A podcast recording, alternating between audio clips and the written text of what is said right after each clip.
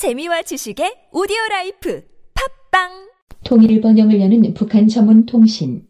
NK투데이 공식 팟캐스트 스케치북. 129회 방송을 시작합니다.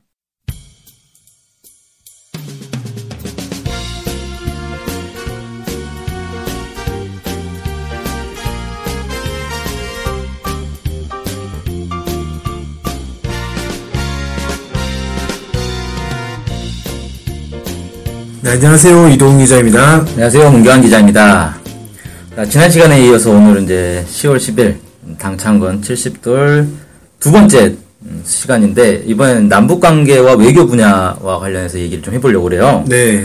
근데 원래 당창건 70주년이면 음, 북한 내부 행사지 않습니까? 네. 그래서 사실 남북 관계나 외교 분야 같은 대외 관계와 관련해서는 사실 다룰 내용은 없어요. 음, 다룰 내용은 없는데 그래도 왠지 이렇게 어, 기념일에 경축의 분위기가 딱 있을 때, 야 우리나라가 대외적으로도 이런 성과를 냈다 이런 얘기를 하면 더 좋을 거 아니에요. 뭐, 그렇겠죠, 아무래도. 예, 그래서 남북 관계나 외교 분야 관련해서 더 성과들을 찾아볼 필요는 있겠다 네. 생각이 드네요. 네네. 남북 관계와 관련해서 이제 가장 최근에 있었던 거는 아무래도 남북 고위급 접촉이겠죠. 네, 8월 25일 날 있었던 그 네. 합의, 합의문이 나왔던 그거 네. 말씀이신 거죠? 그렇죠. 예. 정확하게는 남북 고위급 접촉 공동 보도문인데 보통 다 그냥 8월 25일 날 나왔다 그래서 8.25 합의 뭐 이렇게 다들 부르더라고요. 네. 자, 물론 이제 8.25 합의가 북한의 성과다 이렇게 볼 수는 없죠. 남북 모두의 성과다 이렇게 보는 게 맞겠죠. 네. 음.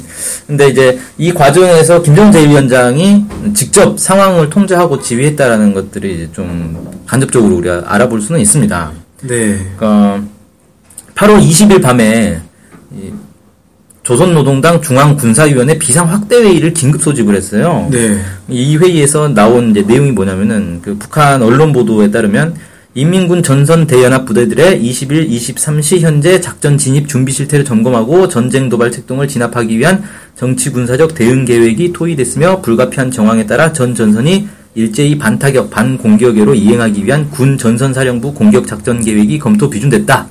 뭐 이런 얘기가 나옵니다. 그러면 20, 이, 20일이 그때 포사격이 있었다, 이렇게. 예, 볼수 있는 포사격 날이죠. 예, 주고받았던 그 날인 네. 거죠. 그리고 이전에 이제 을지 Freedom Guardian 한미연합 연습이 17일 날 시작됐단 말이에요. 네. 그러니까 한미연합 훈련을 하는 중간에 이제 포사격이 진행됐기 때문에 어 이게 좀 전면전의 징후 아니냐 음. 이렇게 좀 파악을 한 것 같아요. 네. 그래서 북한의 그 노동신문에도 어떻게 나왔냐면 이 우리에게 도발을 걸고 사태를 악- 악화시켜 을지 Freedom Guardian 합동 군사 연습을 북침을 위한 전면 전쟁으로 전환시키려는 것이다. 뭐 이런 식으로 이제 주장을 했다는 거예요. 네. 그러니까 쉽게 말해서 전면전이 임박했다. 음. 이렇게 이제 판단한 거죠, 북한은. 그래서 이제 전 전선이 일제 반타격, 뭐 반공격으로 해야 된다, 이런 얘기를 했다. 그게 이제 그런 인식에서 나온 거군요. 네, 그렇죠.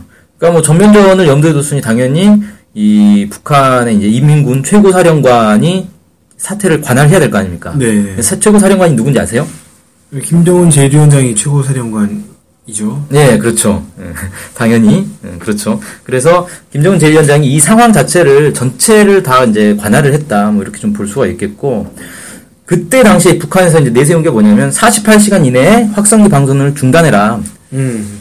어, 안 하면 군사행동에 돌입한다. 이렇게 했고, 하루가 지나서 또 남북 고위급 대화를 제안을 했어요. 북한이 이때 당시에 그 48시간 이내에 확성기 방송을 중단하지 않으면 군사행동에 돌입한다. 이렇게 입장을 밝혔고, 또 다음, 다음 날 남북 고위급 접촉을 또 제안을 했죠. 네.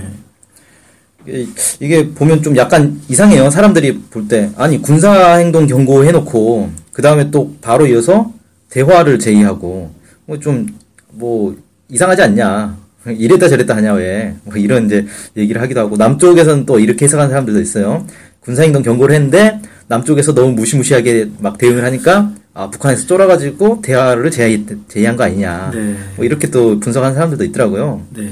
음, 근데 뭐, 뭐, 잘 모르겠고, 어쨌든, 북한은 아마 처음부터 이 대화와 이 군사적 대응을 동시에 하겠다라는 계획이 있었던 것 같아요. 네. 근데 일단은 지금 전쟁 훈련 와중에 포사격이 진행됐기 때문에 실제 전쟁으로 넘어갈 수 있는 거고, 거기에 대해서는 군사적으로 대응을 해야 되는 건데, 군사적 대응을 하면서도 동시에 전쟁이 나지 않고 이렇게 대화로 넘어갈 수도 있으려면 대화 제의는 또 해야 되는 거고. 네. 예, 그게 사실 그래서 전쟁 중에도 원래 협상은 계속 하는 거잖아요. 그렇죠. 뭐 한국 전쟁 당시만 하더라도 그 휴전 협정을 할 때 2년 동안 회, 회담하고 있지 않았습니까? 사실 그동안 계속 전투 행위는 있었던 거고. 그렇죠. 네, 그래서 그런, 뭐 그런 것과 딱뭐 일치된 건 아니겠지만 전쟁 준비를 하면서도 항상 대화에 대해서는 염두를 해둬야 되는 게 뭐 기본 아닌가 생각이 좀 들었, 네. 들었어요. 그냥 이게 이상한 게 아니라는 거예요. 원래 네, 네. 원래 이렇게 항상 전쟁을 어 전쟁이 임박해도 대화는 계속 하게 돼 있는 거니까 네. 이상한 건 아니고 자 어쨌든 그 보면은 이제 당 중앙군사위 비상 확대 회의에 김양건 대남 담당 비서가 참석을 했다는 게 알려졌어요. 네. 원래 이 대남 담당 비서는 여기 중앙군사위원회 회의에 참석할 사람이 아니거든요.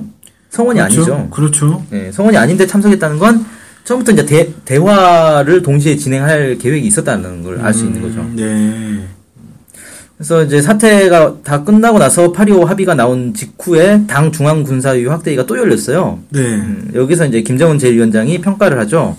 우리 조국 앞에 닥쳐왔던 위기가 물거품처럼 사라지고 위험천만한 사태는 평정되었다. 이렇게 얘기하면서 우리가 주동적으로 북남 고위급 긴급 접촉을 열고 무력 충돌로 치닫던 일촉즉발의 위기를 타개함으로써 민족의 머리 위에 드리웠던 전쟁의 먹장구름을 밀어내고 조선반도 지역의 평화와 안정을 수호했다. 이렇게 평가를 했다는 겁니다. 네. 그러니까 어 우리가 대화를 제안을 해서 이 위기를 해소시켰다. 이렇게 평가를 한 거죠. 네. 음.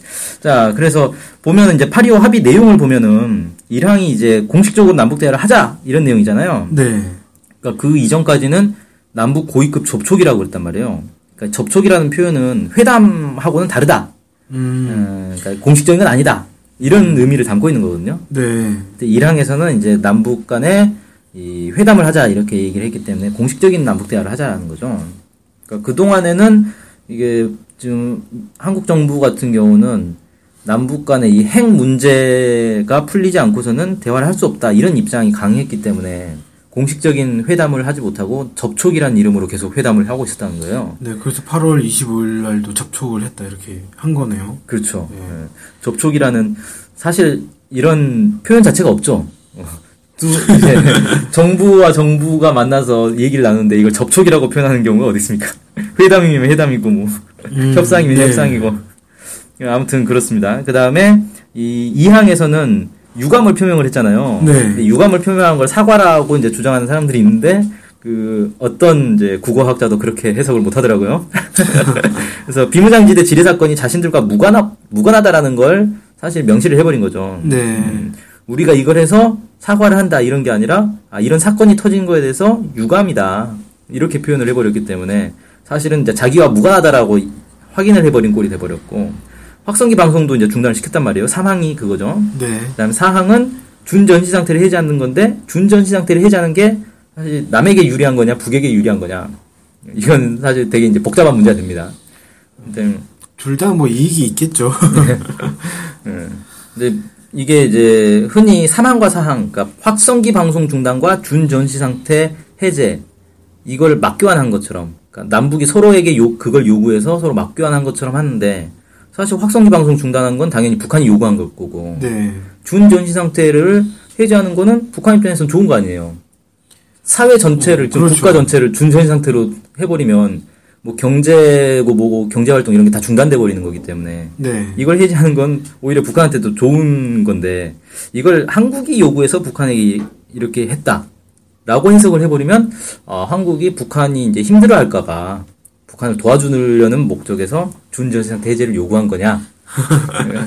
뭐 아니면 뭐 준전시 상태라는 것이 뭐 한국이나 이쪽에 부담된다 이렇게도 해석될 가능성이 있지 않습니까? 네 그렇게 되는 거죠. 네. 네.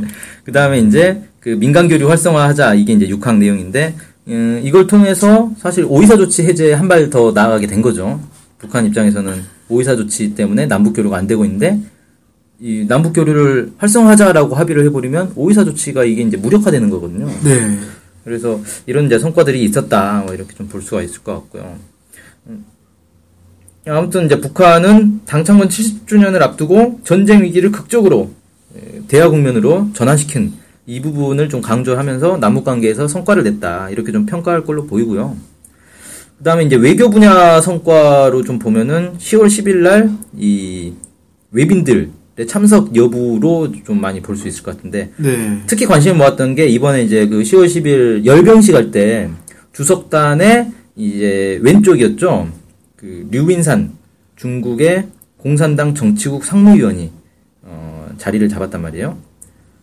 네. 네, 그랬죠. 그래서 이 사람이 이제 중국 공산당 대표단의 이 대표로 이제 이끌고 온 거고 중국하고 관계가 상당히 이제 긴밀해지고 있다라는 걸 보여주는 그런 이제 과시하는 효과도 있었다. 네. 볼 수 있겠고 유인산 상무위원이 어떤 사람이냐면 그 북, 중국에서는 뭐 서열 5위다 뭐 이렇게 꼽더라고요. 네. 이런 게 이제 사실 예, 사람들이 그냥 하는 얘기지 실제 뭐 중국 내 서열이 딱 매겨져 있는 건 아니에요. 네. 근데 대충 한 이제 다섯 손가락으로 꼽는 그런 사람이다. 뭐 이런 거고. 음. 2007년에도 북한을 방문한 적이 있습니다, 이 사람은. 아, 그렇습니까? 예. 전 이번에 처음 가는 건 줄 알았는데 그게 아니었군요. 네, 이름이 사실 이, 낯익지가 않아가지고 네. 낯설어가지고 그러는데 어쨌든 2007년에 이제 김정일 국방위원장 면담을 했었죠. 음. 그때 이제 그때가 중국이 후진타오 주석 시기였으니까 후진타오 국가주석에 구두 편지도 전달했고 어. 그런 인물입니다. 그러니까 이번에도 시진핑 주석 친서를 전달했다 이런 얘기가 있던데 음. 주로 이렇게 전달을 많이 하시거든요. 네, 특사 자격으로 가는 거니까요. 네. 네. 이뭐 이거 보니까 뭐 상무위원급 저 상당히 오랜만에 갔다 이렇게 뭐 이런 얘기도 있더라고요. 그렇죠. 그러니까 지금 김정은 체제에 들어와서 이제 중국의 최고위급이다. 뭐 이렇게 좀 볼 수가 있죠. 네. 그 다음에 그 중국 말고 미국 하고의 관계 문제도 쟁점인데 어, 북미 간의 어떤 관계에서는 10월 10일까지 어떤 진전을 이루기는 뭐 가시적으로 이루기는 좀 쉽지 않을 것 같고요. 일단 북한은 지난 10월 1일 그 유엔 총회 있었잖아요. 네. 여기에 리수용 외무상이 기조 연설을 해가지고 평화협정 논의를 위한 북미 대화를 하자 이렇게 제안을 했어요. 아, 예. 근데 그 전에 이제 9월 19일 날 9월 19일이 무슨 날인지 아시죠? 9.19 공동성명이 발표됐던 날이죠. 예, 육자회담의 이제 합의죠. 육자회담 네. 9.19 공동성명 발표됐던 날인데 이날을 기념해서 성김 미국 국무부 동아태 부차관보 겸 대북 정책 특별대표 이제 언론 인터뷰를 했어요. 거기서 북한과 진정으로 대화할 용의가 있다. 평양이든 다른 곳이든 장소는 중요치 않다. 이렇게 이제 얘기를 했다는 거예요. 음. 그래서 어, 북도 그렇고 미국도 그렇고 서로 이제 대화를 하겠다라는 얘기는 하고 있어요. 대화하자라는 네. 제안을 하고 있는데 문제는 이제 북한은 평화협정 체결을 위한 대화를 하자라는 거고 미국은 비핵화를 위한 대화를 하자 이러다 보니까 아직 접점이 없는 거죠. 음. 그러니까 대화가 서로 대화하자라고 제안은 하지만 대화가 되기는 어려운 음, 그런 조건이다. 좀 더 시간이 걸리지 않겠냐 뭐 이렇게 좀 보여집니다. 뭐 북한이 이번에 그 미국의 대화 미국에게 뭐 평화협정 관련 대화를 요구를 해, 한 것과 더불어서 어떤 형태의 전쟁에도 다 대비가 돼 있다 뭐 이런 식으로 얘기를 했지 않습니까? 그렇죠. 그러니까 이제 뭐 괜히 딴 생각 하지 말고 대화로 나서라 뭐 이런 이런 유의 경고 경고장 이런 느낌 좀 들었는데 네. 어찌됐건 말씀하신 것처럼 미국과의 관계에서도 어느 정도 평화협정을 위한 어떤 노선을 나름, 나름 그리고 있지 않을까 생각이 좀 들었습니다. 예.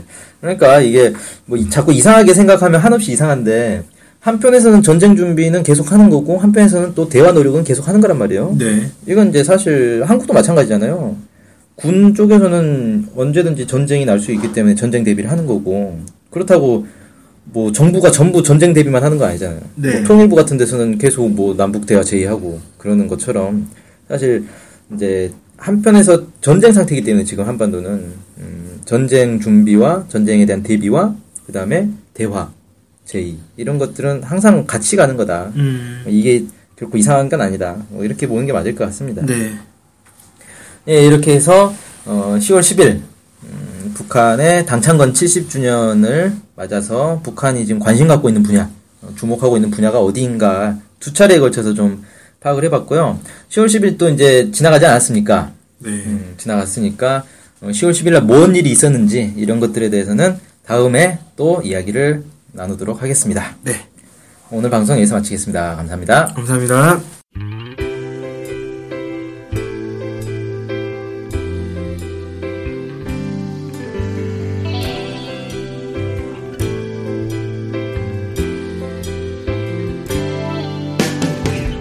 소식을 알고 싶은데 일목요연하게 정리된 사이트나 언론사가 없네요. 네, 많은 언론들이 북한 소식을 다루긴 하는데 믿을 만한 것도 부족하고 한눈에 쉽게 보여주는 것도 없죠.